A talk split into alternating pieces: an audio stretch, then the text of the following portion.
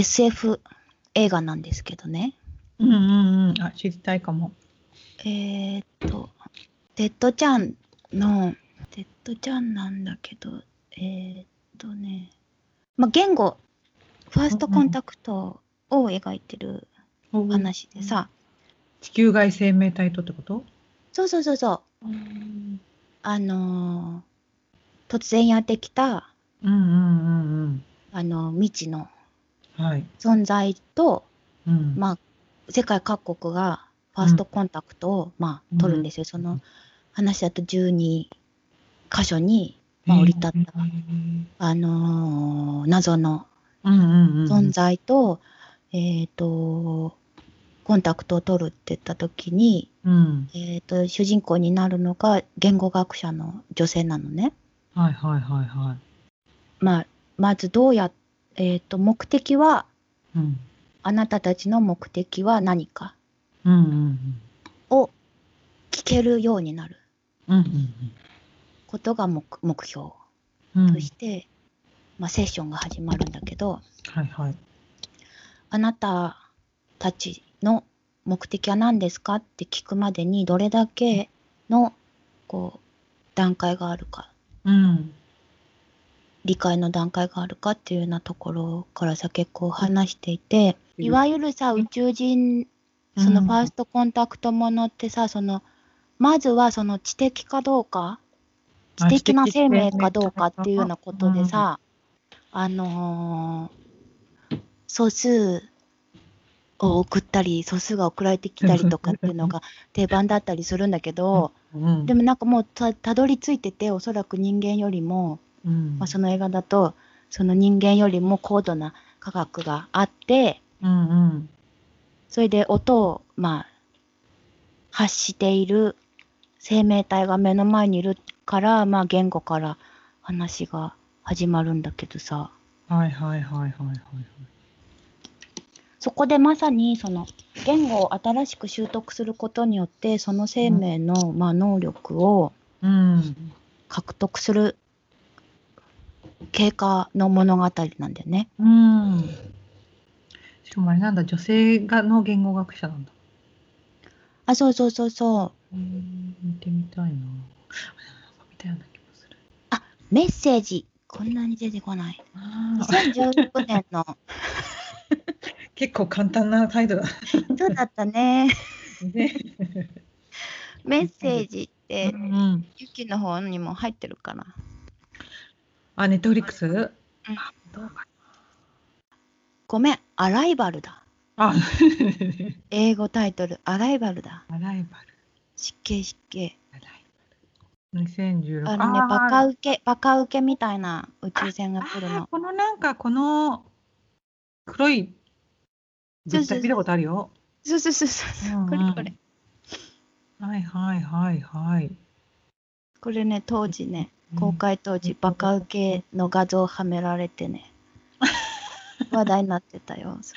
確かにバカウケっぽい。バカウケ大ときなバカウケ 食べたいわバカバカウケ。美味しいごく。ねあ、。 そうだね。食べてない、食べてないでしょ。食べたいよ。 えー、あーなんかでもこれ見たような。あー見た見た見た見た見たあー見た見た。そうそう、うんこれあれだよねなんかカリグラフィーみたいなのが出てくるやつだ。そうです、そうです。はいはいはい、見てました、う見ました。まだ筆談だよね、これね。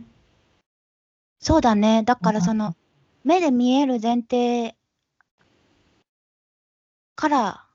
まあ、音、音、音が聞けるのかとかさ、う目が見えるのかとかさ、んなんか、まあ、そういう条件がクリアされてて、そうそう、で音ベー活スじ動ゃなかった気がするんだよね。うん。なんかすごい日本言語とかそっちの、なんか視覚言語に。あ、そうそうそうそあーう。って思ってみて。漢字とかね、その、うんうんうんうん。表意も文字ってんだっけ。これはさ、やっぱりさ、その、ほら、土地で日本語教えてるときにさ、うん。やっぱりこ、ここの違いっていうのは大きいのかね。ああ、その、ビジュアルで視覚的な言語か言語じゃないかってこと感じ。漢字はみんなもうびっくりするぐらい初め混乱する人いるよね。うんだからそもそもひらがなとカタカナで混乱する人いるし、うんやっぱその日本語って単語が分かれてないじゃないあうん分かれてるんだけど、表記するときは分かれないじゃないうん全部ひらがなで書いたりとかするとき。うんだから今日はの今日とはは一緒になってるけど、英語とかドイツ語って絶対その単語単語のそのファンクションで全部分かれてるわけじゃん。う today んと is は分かれるし、うんスペースがは入るんだけど日本語だと、まあ漢漢字で表すときはうん漢字とひらがなで「今日は」だからうん漢字とひらがなで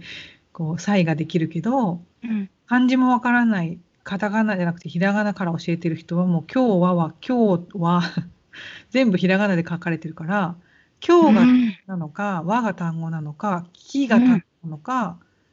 何なのかわかんないわけよね最初は。本当だね。ただけだとそうそうそうそうだからそれは結構あでもその時になんか最初一番最初の頃教えてる時にもう本当かなり前の 初めに教え始めたぐらいの時に分かんなくて自分も、うんそう分かんないってことが分かんなくて相う手、んうん今日で今日っていうのは「ほいってですよ」とかうん「わ」は「イストですよ」とかでなんかこういろいろ説明した後にその単語の意味とか、うんそうどういう機能を果たしているのかを説明した後に書いたんだよねうん黒板に。うんででもひらがなしか読めないから「うん今日はなんだ、今日は月曜日」って書いたら、うんなんなんなんかすごい混乱してたのなんかんはいはい。あれなんかどどどこどこで切ればいいんだみたいななんかうんうんその時に私すごい自分で分かってるからさ読めちゃうけど、うこの人たち分かんないんだなと思った時に。うん。すごくこう自分のプリビレッジっていうかその特権みたいなものを持った時のあはいはい。無意識な特権性みたいあうなのんうん。うんなんかあこうやって特権って分かんないんだと思った自分自分が分かってなかったことがそうそうそう分かった瞬間にそう。そうそうあこうやってなんかそのヒエラルキーみたいなのって出てくるんだなと思ったんだよねなんうか、んうんえ教えたから分かるっしょみたいな感じでうんうんうんで書いてたけどなんかあ文字に起こすとまた分かんなかったりするのねみたいなそうだよね前に自分がやってきたことがやっぱこの人たちは分からないんだなと思って何がじゃあ分からないですかとかうん聞きながらなんかまあじゃあじゃあすごい分けた方がいいんだとかうん色分けした方がいいんだとかうんそれでどんどん変えてったんだけどうんちょっとショックだったね。 なんかあそその発見によるこう自分のの上の地位に、すごい私結構自分がマイノリティというかその恥ずかしい思いをしながら頑張ってやってんだぞみたいな感じでやってたんだけど、うん彼らにしたら私の方が先生で、うん私習ってて私の方が知ってんだな、日本語みたいな、うんうんうんうんうんなんか難しいんだけどね私は拙いドイツ語で教えてるんやでと思っ たらそんなことは関係ないとそう日本語はプリビレージを持ってるんだっていうまあクラスの中でね それに気づいたんだよね、ねさあそれってさそのうんいろんなところで起こ起こるじゃないうんそういう瞬間ってさきっうんと気づくこともあれば気づいてないこともあったりさ、うんうんそれでさそのじゃあそれをどうやって防ぐかって言ったらさ自分が理解してることを相手が知らないかもしれないとか、うんうんうんうん自分が当たり前に思ってることは相手にとって当たり前じゃないかもしれないっていうさ、そのまあそう細かい想定をしていくわけじゃないあ、うんもうさその想定とは別のベクトルでさ理解してうん先に行動するみたいな、まあ、パターンも存在してたりするじゃん。うんその私はきっとあなたが考えてることが理解できないからこうしましたっていうことよりも私はきっとあなたにこうした方がいいと思ったからこうしましたっていうさ絶妙なこうボーダーもあるわけじゃん。うんうんうんうんうんうん。そこは難しいよね、判断ね。あ、そのや社会の中でってことやりとりの、日常生活のやりとりの中でってことうん。うん。当たり前じゃないでしょうということをすることによって分かり合うっていう速度を、まあ、遅めるって可能性もまあある。うん。まあ、そのでもそのすごくこうやっぱりでも必要なプロセスだと思うんだけどいやこれすごく抽象的な話だからさそれをなんか一番考えたきっかけのことがあってうん。それ自体はとってもくだらない笑い話なんだけどさうん。昔さやってたバイトでさうん。あの披露宴会場でうん。バイトしてたことがあって。ね言ってたね。うんうんうんうん。それでさえっ、とご新郎ご新婦様のはいはい。当時のちゃんとした言い方をこう踏襲するとですね、はうい。ちのご神父様のうん。持ち込んだうん。品々があるわけですよ。それうをうん。飾りとかね、あ、はいはいはい。うん。持ち込んで飾ったと。うん。でそれを持って帰る。はいだ。から、えっ、と、こっちが指定された通りに、うんまあ打ち合わせをしながら、まあ、飾りました。うん。で、その時に、持ってきた袋とかがあるじゃない。うん。飾るものが入ってた袋とか、はいはいはい。飾るものが止まってたクリップとか。うんうんうん。こまごましたね。こまごまとしたね。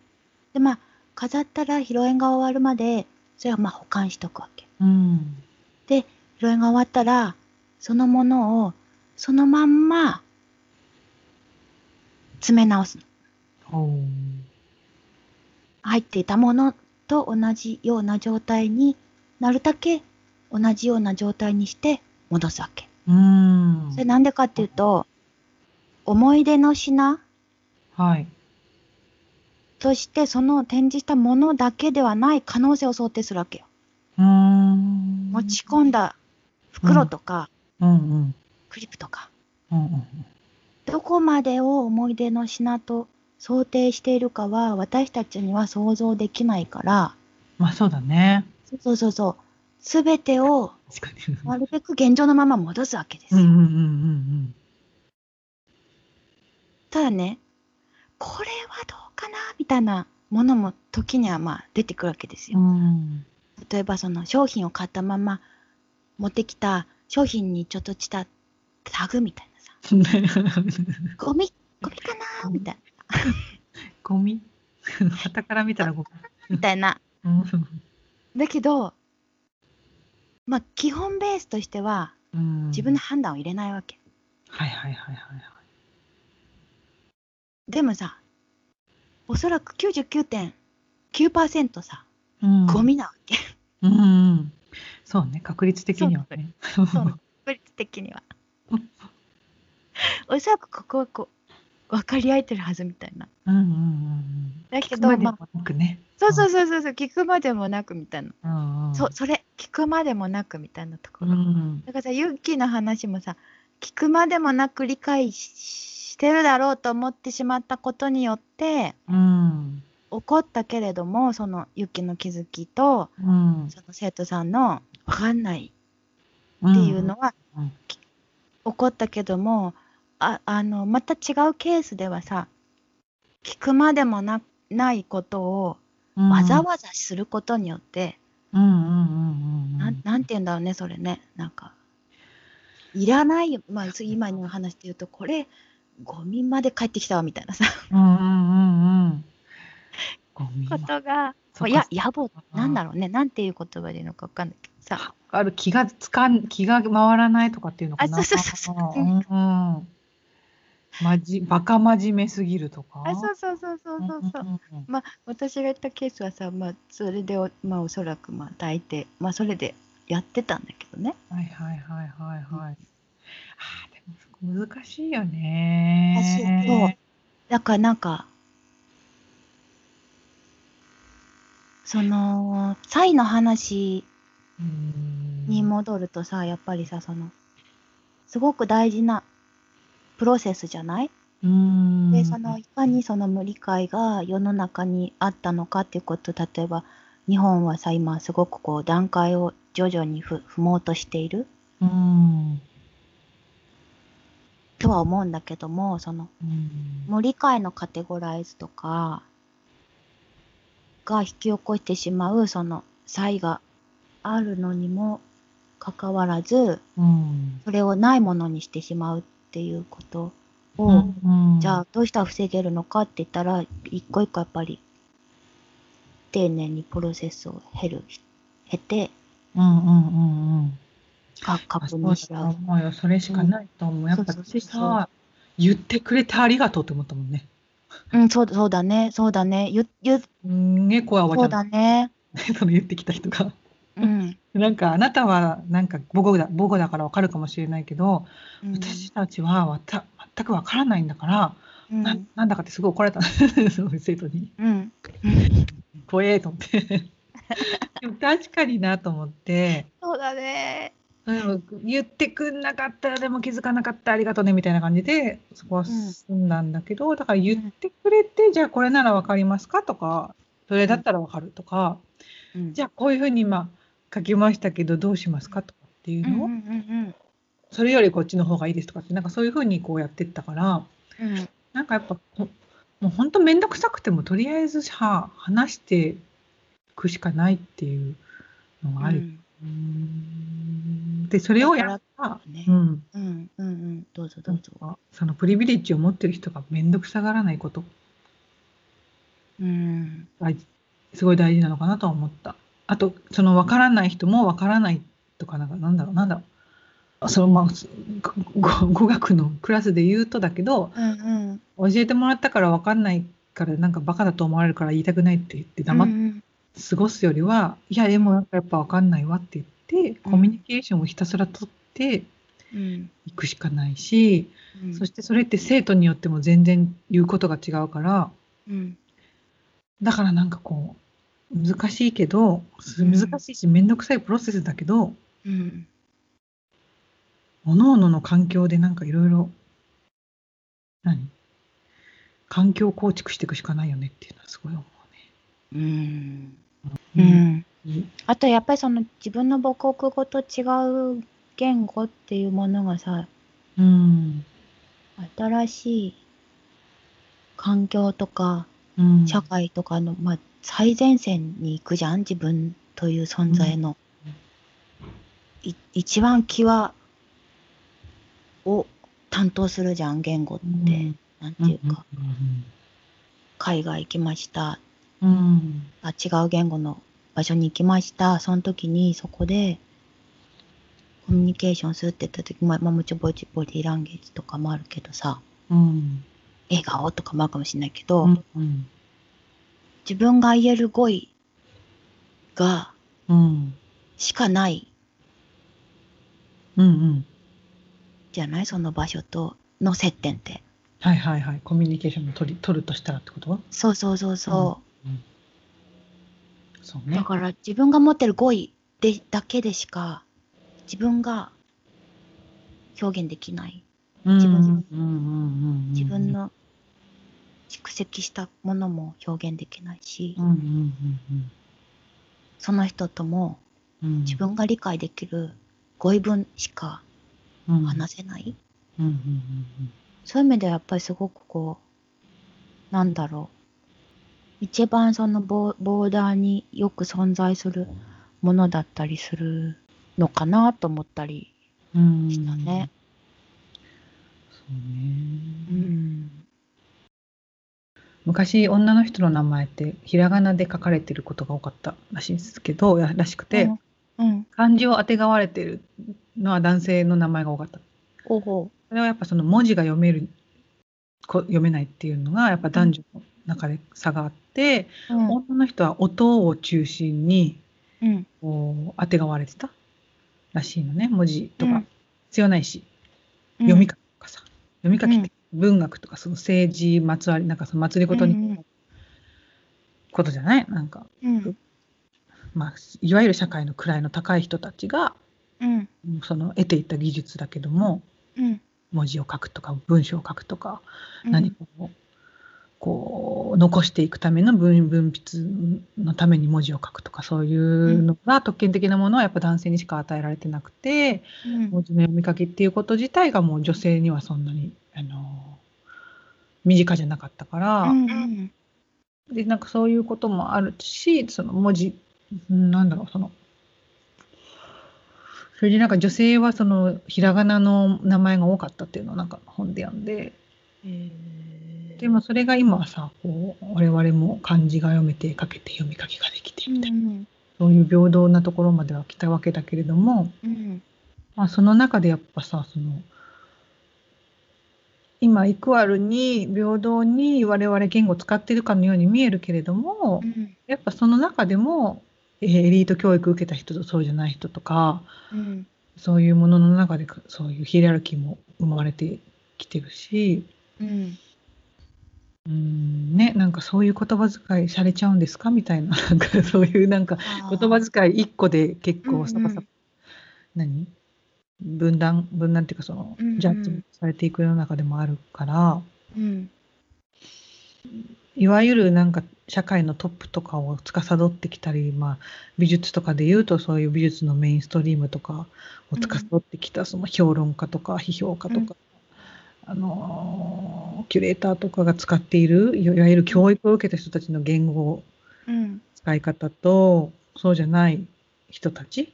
うのん言語の使い方って明らかに違うわけでうんかといってなんかそこでヒエラルキーが生まれること自体は私はちょっとおかしいなと思ってて特に美術の世界ではねうんうんわかんないそういうものが本当はないことが美術の自由さとかさアートの自由さないかなと思って自分はやっているから、うんうーんなんかよくわかんないすごい無 理やり落とし込んでるけどこの私の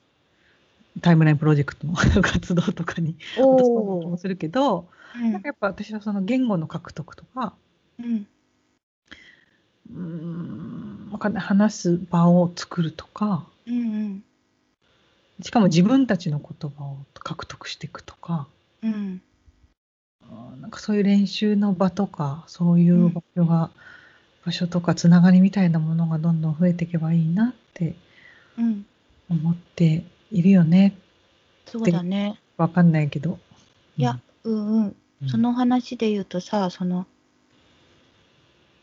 私その自分の言語を獲得するってなんだろうってうんやっぱり考えるんだけど、新しい言語を作るとはまあ違うわけだよねうんうん例えば「ホビット語」みたいに新しい言葉作るうとんかさ、うんまあそういうこととも違うんうわけだよね。うんうんそうするとやっぱりそのは発話っていうことが結構発話とか、うんえー、と書き言葉とか、うんまあ、そうやってそのちょっとずつ分けて考えていくと自分で理解できるかなって思うようになってきててうんでタイムラインで言うとタイムラインプロジェクトで言うとそのあのー話す機会と場所を、まあ、作っていきたいよねっていう話うんをしたのはさ、やっぱりその話し話すとさやっぱりえっ、と結果が相手にどう反映されるかってことだけじゃなくてその発話した音を自分の耳がキャッチするっていうことによってうん自分の考えっていうのをもう一度その音声によってこう確認するっていうことがあるじゃない作用としてうん相手への作用と自分への作用っていうものがあると思うんだけど、うんそのどどっちも大大事だなと思っててうんうんその言語の獲得っていう意味で言うとやっぱりその自分への作用っていうことは結構大きい気がするんだよねうん大事っていうかうんうんだからそのまあその自分が喋ってみたことによって自分が何を獲得しているのかを確認することができるっていうかさうんうんそれはもちろんか書くことでもそうだと思うんだけど、はいはいうん、それと同時に、まあ、例えばだけど、その、今日出た、その、新しいこと、あうん違う言語うんとかもそういう獲得複数の獲得みたいなことにもつながったりするのかなと思ったりしたね。うん、うん、話す経験を積むとかうん、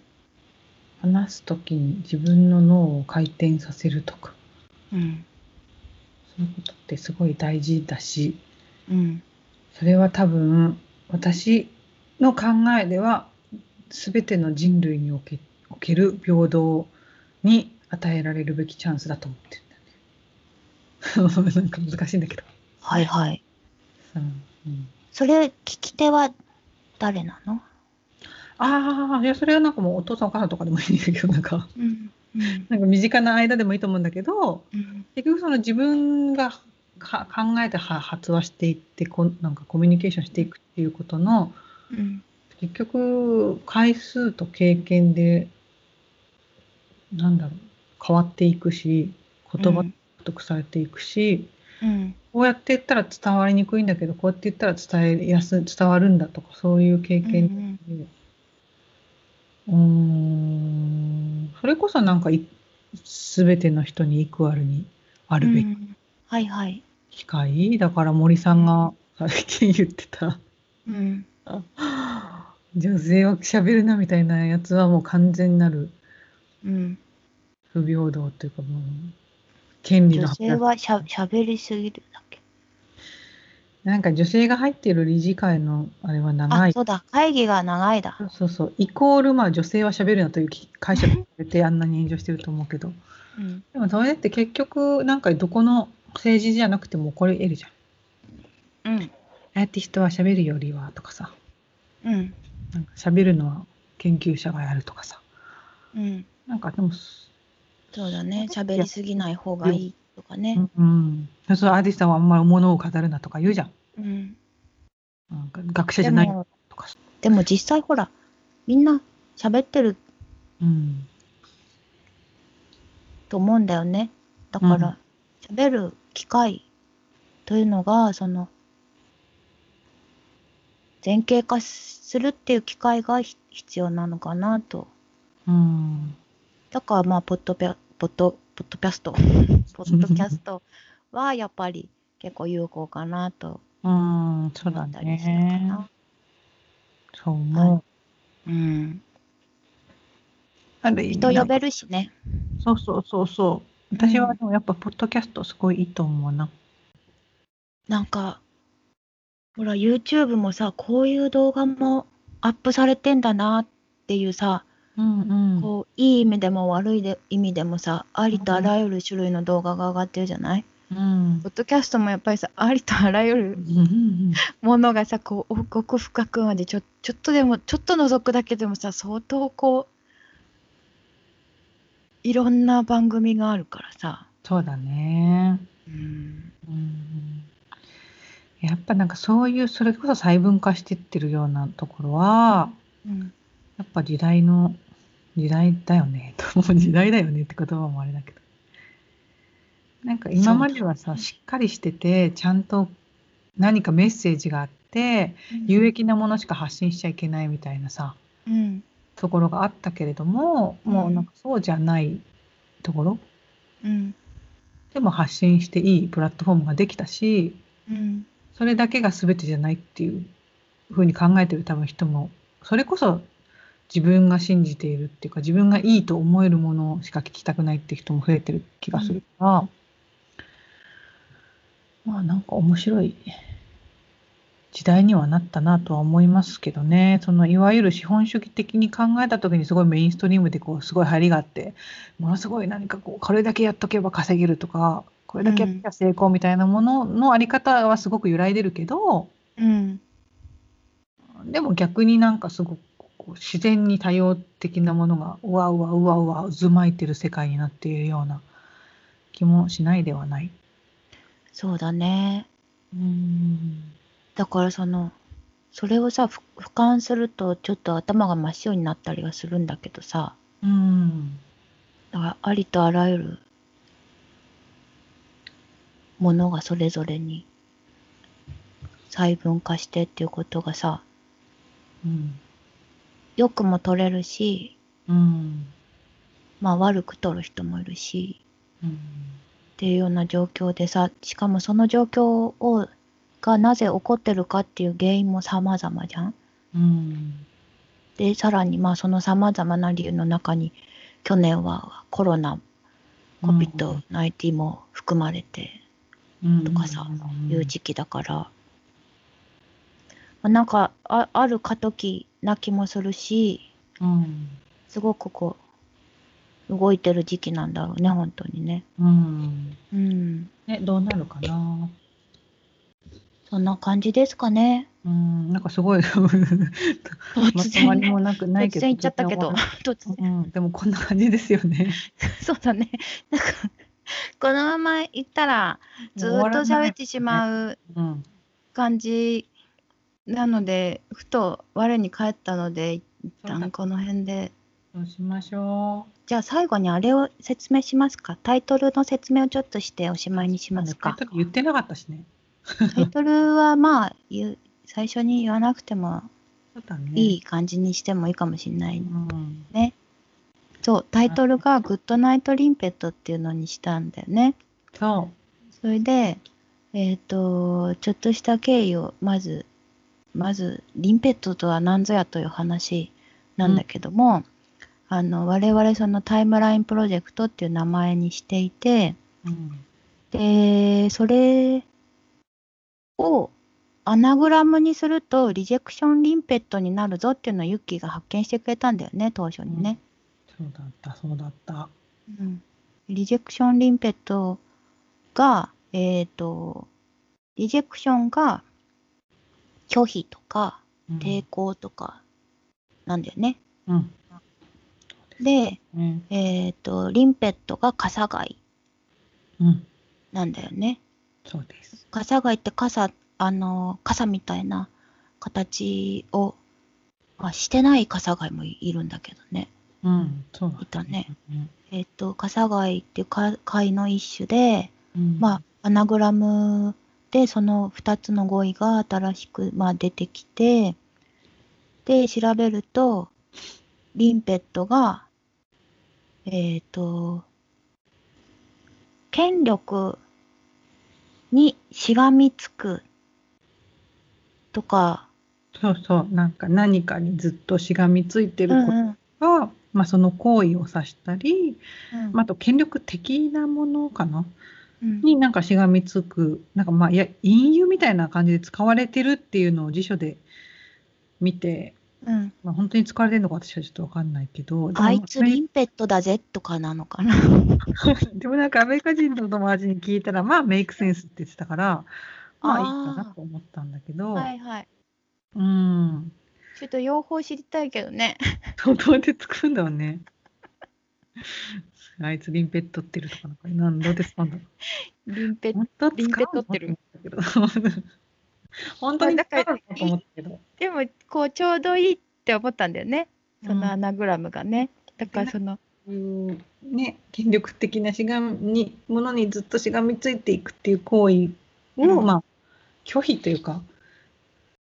そういうものにはできるだけならないようリにジェクションするねてねそうそうそうそうだからそのタイムラインプロジェクトは笠貝をそのあえてイメージキャラクターみたいにしてんだようねんそううん、そうです。そうそれでそのじゃあポッドキャストの番組タイトルどうするかって言った時にうんせっかくだからリンペットをリンペットをなんか使いたいみたいになったんだよねそうそうそう。笠貝さんをね。うんで、お休みそう笠なの貝で。お休みなんか「さよなら」だとちょっと放り出してる感じがあるからうん。お休みにしようかって話になったんだよ ね。ラジオといえば夜でしょみたいな、なんかよくわかんない。 よくわかんい。ない思い込みと。 ねそうそうそうそうメンバーで話した時にうんやっぱりその深夜ラジオの思い出がすごく共有されて。だからそしたらじゃあやっぱりグッドナイトリンペットじゃないかっていうことになったので、まあ、あのいつ聞いてもらっても大丈夫だけども「グッドナイトリンペット」になったと。はい。うん、だってあれだもんね私はグッドナイトな感じで夜に喋ってるけどユッキーものすごく昼間だもんね、グッドアフタヌーンだね。まあでもややってみようとりあえずうん。あとはあのホームページであの公開してる情報とかの話もしたいしねそうだね。おいおいやっていきたい。うんうん。と思ってます。じゃあ閉めますかそうですね。うんじゃあおやすみなさおいや。すみなさーい I try to wrap up, but it's so hard. I cannot say that there's a lot of heavy output. It's so my fingers hurt. It's digging rocks in my head. Birds. My thoughts are gone. My thoughts are gone. I had them one day before. I can't remember. I can't remember your face. Can't remember my love. My love is gone. My love is gone. How can? How can? How can I look at this? No one. No one. can. My heart is on. My heart is on. I can't wait. Wait. Fucking techno above me. He's listening to that shit. I cannot shit. I want to shit on your head, babe.